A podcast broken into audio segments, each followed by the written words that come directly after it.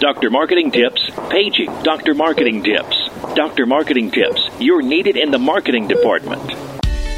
Welcome to the Dr. Marketing Tips Podcast, your prescription to the answers you seek to grow your medical practice easier, better, and faster. This show is all about connecting practice administrators and medical marketing professionals with peers working in practices, learning from experiences, making mistakes, and sharing successes. Let's get started.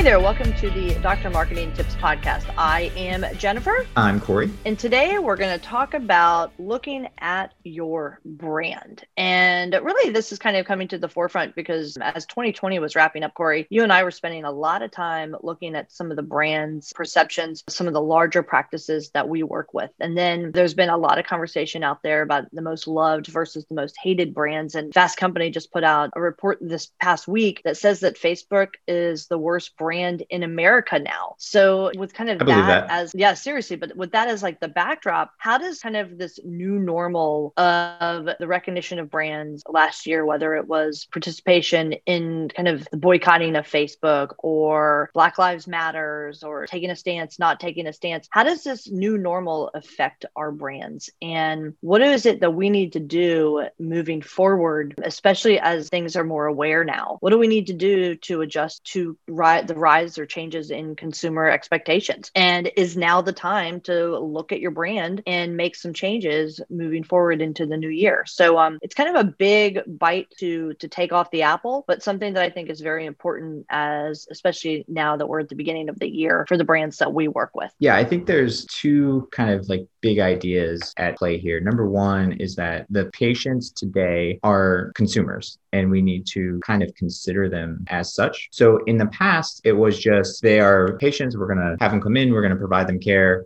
we're going to get them better. They're going to get on their way. And now I think patients are more informed than ever before, thanks to the rise of the internet and, and social media and online review and reputation sites and those kinds of things. And they are consumers. So we need to consider them as such. So that's number one. And then number two, I would venture to say that a lot of our listeners don't often think of their practice as a brand anyway. Because when you think of a brand, some things that come to mind, like a Target or an Apple, Tesla, those kinds of places, those are brands. They're big and powerful powerful, but your office is a brand too. And when you look at your practice, your day to day, are you more of a Tesla or are you more of a Walmart? And if you kind of think about that, you're probably instantly going to come up with, oh, yeah, well, I'm one or the other. And if you don't like the answer, well, what can you do about it? So that's when it comes time to sort of evaluate your brand and, and consider that, well, maybe we should change something if we're we're not happy with whatever the answer is, if you're a Tesla or Walmart, if you want to be one or the other. And it's important to remember too that like every member of your team plays a part in developing and maintaining and improving your brand. And so going back to something that we always talk about on this podcast and with our clients is employee engagement and making sure that everyone is on the same page page, all on the same team, and we're moving forward together because each one of these patient experiences, it's dependent on everyone in the practice, and those things kind of come together to create the brand. So, for example, if you talk about how simple and easy it is, convenient it is to visit your practice, but then you you go there as a patient and there's a big wait and the front desk person is rude and you actually don't take my insurance even though you told me that you do over the phone. Well, none of that is simple and easy and convenient. So there's a big disconnect between what you say is your brand and what you're actually providing as a patient when I come into the office. Yeah. And I will say kind of a story of something that happened recently that really reinforced brands is kind of you hit the nail on the head. It's not just what you put out there, but it's the perception. It's the way that it's the way the patient experience plays out. It's engaging your employees because your employees are such a large part of your brand. So I was meeting with a large company that they do chiropractic care for thousands and thousands of patients. It's a franchise. And I was working on a partnership with a local orthopedic practice and went to this franchise and I was meeting with a group of franchise owners and, and I was trying to understand what the perception of the orthopedic practice was with all of these folks. And it was interesting because we were talking about the different competitors in the market and seeing if our two brands were going to align properly. And this gentleman said, I grew up in this area and these guys are the best. They are involved in the community, they're on the sidelines, they are the ones that aren't stroking a big check to have their name associated with the professional team. Instead, they're the ones out there doing the work. And I thought it was such an interesting experience in that he was really like, you couldn't have set it up better. He was verbatim reinforcing the brand message that we've been working at for years, which is these guys are independent. They're the ones on the sidelines. They're not just in the community, they are part of your community. And, you know, that's the power that a brand message can be. And when you're creating brand advocate, that's the power that strong brand advocates can bring to your practice. And so I think that comes back to why it's so important that we're evaluating what it is we're telling people, how it is we're telling people, and making sure that we can back up and kind of walk the talk and not just kind of talk it. Yeah, brands are more than a logo or a service that you're providing. Although that's important. That's it important. Is. Brand standards are important, but yes. it is so much more. Exactly. I mean, you want everything to look consistent. So that's where the idea of like a brand standard comes into play, where everything is going to look and feel a certain way. And that's definitely part of it. But I think the easiest way to kind of explain a brand is just that it's the way that your practice is perceived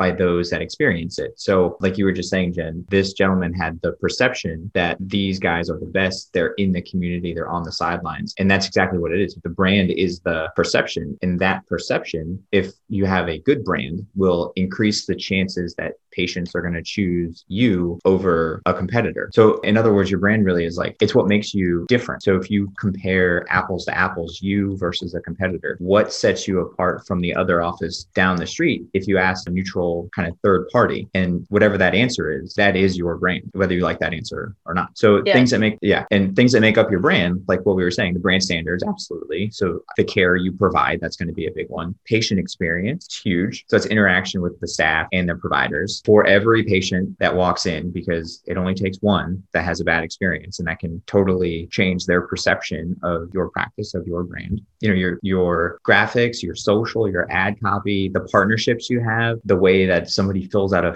form at your practice. I mean, all of those things add up to kind of creating this whole brand idea, this brand identity for you. So I know that this is kind of like a big topic, but I think we can kind of from a top level look at just a few things to consider when evaluating a brand. And it can be a very detailed exercise, but I think that there's a couple things we can do. And this isn't a comprehensive list, but I wanted to run down those quickly for the listeners so that they can kind of wrap their minds around this sort of idea. So when it comes to messaging, what do you lead with? Like, what's on all of your material? Is there one thing that's always there? Like, do you talk about price?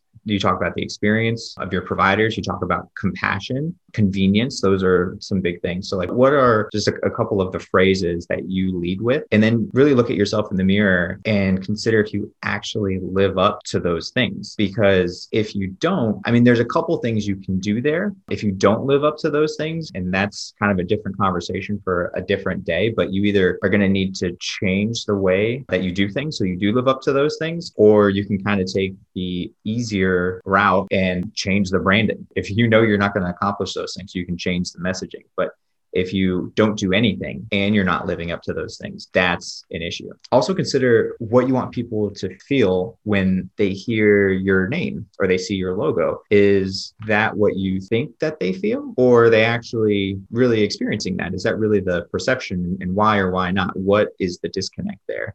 I think that's another thing to consider when you're doing kind of like a brand eval. Hi, guys. Keith Landry here on behalf of Insight Training Solutions. If there's one thing I've learned in my 26 years as a TV news anchor before joining the Insight team, it's that storytelling matters, and being strong at it can quickly take your medical practice from good to great. That's why I want to tell you about Insight Training Solutions, the comprehensive digital employee engagement and training platform designed for your medical practice. With Insight Training Solutions, employees can log on from anywhere, any device, anytime to receive crucial patient experience and communication training so they can better shape and tell your practice's story. Start improving the patient experience today with Insight Training Solutions. Courses start at just $59. Check us out at insighttrainingsolutions.io or just Google Insight Training Solutions. You'll be glad you did. Yeah, and I think Corey, as somebody's considering doing a brand eval, like a lot of these things you think that maybe they're a little subjective, but they're not. You can actually go and put together a nice table, pull up an Excel spreadsheet, look at the things that top like five messages that you're putting out there to the public, and then you can actually look, you can chart that data and really back up brand, which is often referred to as like a touchy feely subjective art side of things. Right. But you can back that up with real data that physicians and, practice administrators will respond to. And I think that that's really important when we're saying go out and evaluate your brand. I'm really encouraging the listeners to evaluate your brand in a way that's very trackable because then you can see if you're continuing to hit the right targets. But also, then if you want to make an adjustment to the brand messaging or anything that you're doing, you can get the buy in from the decision makers. And without some real data, you won't be able to get that buy in. So I want to reinforce that the things that we're talking about right now or that you're mentioning are things that we can actually track. Yeah, absolutely. And a great way to track that is, you know, just asking patients while they're in the office, having a set of questions or sending out a survey. Maybe you can do that through email to existing patients. And then you can come up, you can take that data and then, like Jen said, you can either chart that or you can just organize it in a way that, I mean, you can even ask open ended questions like, what do you, what are the three words you think of when you see our practice? And then take those answers, ask employees too. I think it's important to engage the employees in this exercise and the providers and the patients and then see what kind of that through line is. And then you can make adjustments from there. Another one is uh, another thing to consider is your office layout and kind of the imagery in the office. I know this is sort of a bigger one, but like you can't be Apple if you look like Best Buy. And as I say that, I'm sure you get an instant picture in your head how Apple is clean and organized and it has a certain feel to it. And you go to Best Buy and it just looks like there's stuff everywhere. And so if you want to be like one or the other, well, then what's the perception again when people first walk into to your place. I think another important one that is also very easily trackable is what's a consistent bottleneck or a complaint you get. That's part of your brand, right? So what can you do about that? So if one if you look at for example, you can either ask patients again or you can look at your online reviews and kind of look at the sentiment there and see what people are saying about their experience with you and look at that bottleneck and then adjust it. So if everyone is saying for example that everything was great but the billing department is terrible or rude or whatever. So that becomes a part of your brand that you're going to have a good patient experience until it comes time to pay your bill. And that can be a big issue, but you don't have to kind of bury your head in the sand there. You can use these avenues either through surveys or through online reviews and then adjust and improve your brand that way. Yeah. And I think that as we are looking to integrate more online patient scheduling, text messaging, things of that nature to add to your checklist of things to consider before rolling something out live is how is it going to impact your brand? Because if you don't have a conversation between the marketing department and between operations. You're telling your potential patients one thing, but delivering something different on the back end that's going to impact your brand and really that patient's perception of you. And that perception is how we create the brand advocates that go out there and market the practice for us. And so as you're bringing new technology online, I think we have to consider how it impacts the brand and not just about checking off the list that we now offer self scheduling. Right, exactly. Like if one of your brand messages is, as an example, like in, out, and back to what you love, well, then you actually have to be able to get in, out, and and then back to what you love as a patient. Otherwise, that doesn't make any sense. So if you're touting that it's convenient in and out, and you're going to guarantee you're going to fix me and get me back to doing whatever I, I love. If I'm a skier, for example, like I expect to quickly, easily get in, you're going to fix me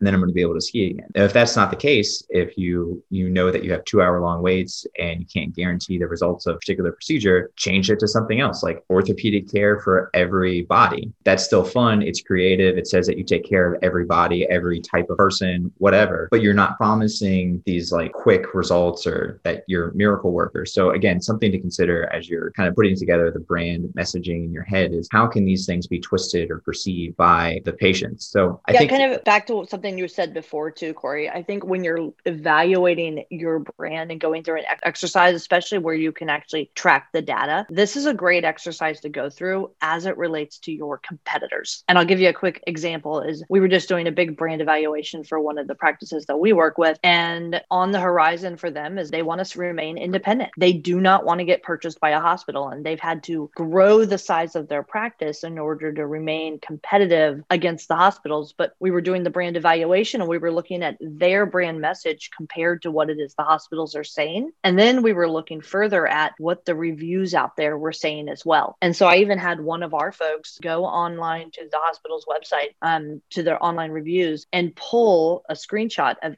every one of the negative reviews that were reinforcing our message of the practice that we were trying to get across. Because if we want to create a real brand differentiator between the practice that wants to remain independent and the hospital, and we want to be able to say that it's simple to get an appointment here, but difficult at the hospital, we can back that up with reviews. And so when you're doing your brand evaluation, I would really recommend look at the brands of your competitors so you can see where there's holes in their kind of brand standard and then then you can help widen those holes. Yeah, absolutely. And I think that most of the people that are listening to this can't take on a full sort of brand overhaul. You know, everybody wearing a lot of hats, the plate's already full it just is, is a lot to bite off. So break it up into kind of small chunks and then let's take this one step at a time. You know, come up with a couple of things that we've talked about, write those things down, look at your competitors and then do the same for them. And then identify a couple of areas to improve. I mean, you could even just like pick one and say, in Q1, I'm going to tackle X and then improve or adjust a little bit each quarter until that experience kind of lines up with the perception that you want. And as that experience improves and starts to line up with that perception, you're going to see that there's going to a change in the brand, right? So big swings can create big results. But on the flip side, you can do a lot of little things that add up and you don't have to be afraid to start with the little things and you work your way up to the big things. So this doesn't have to be this ginormous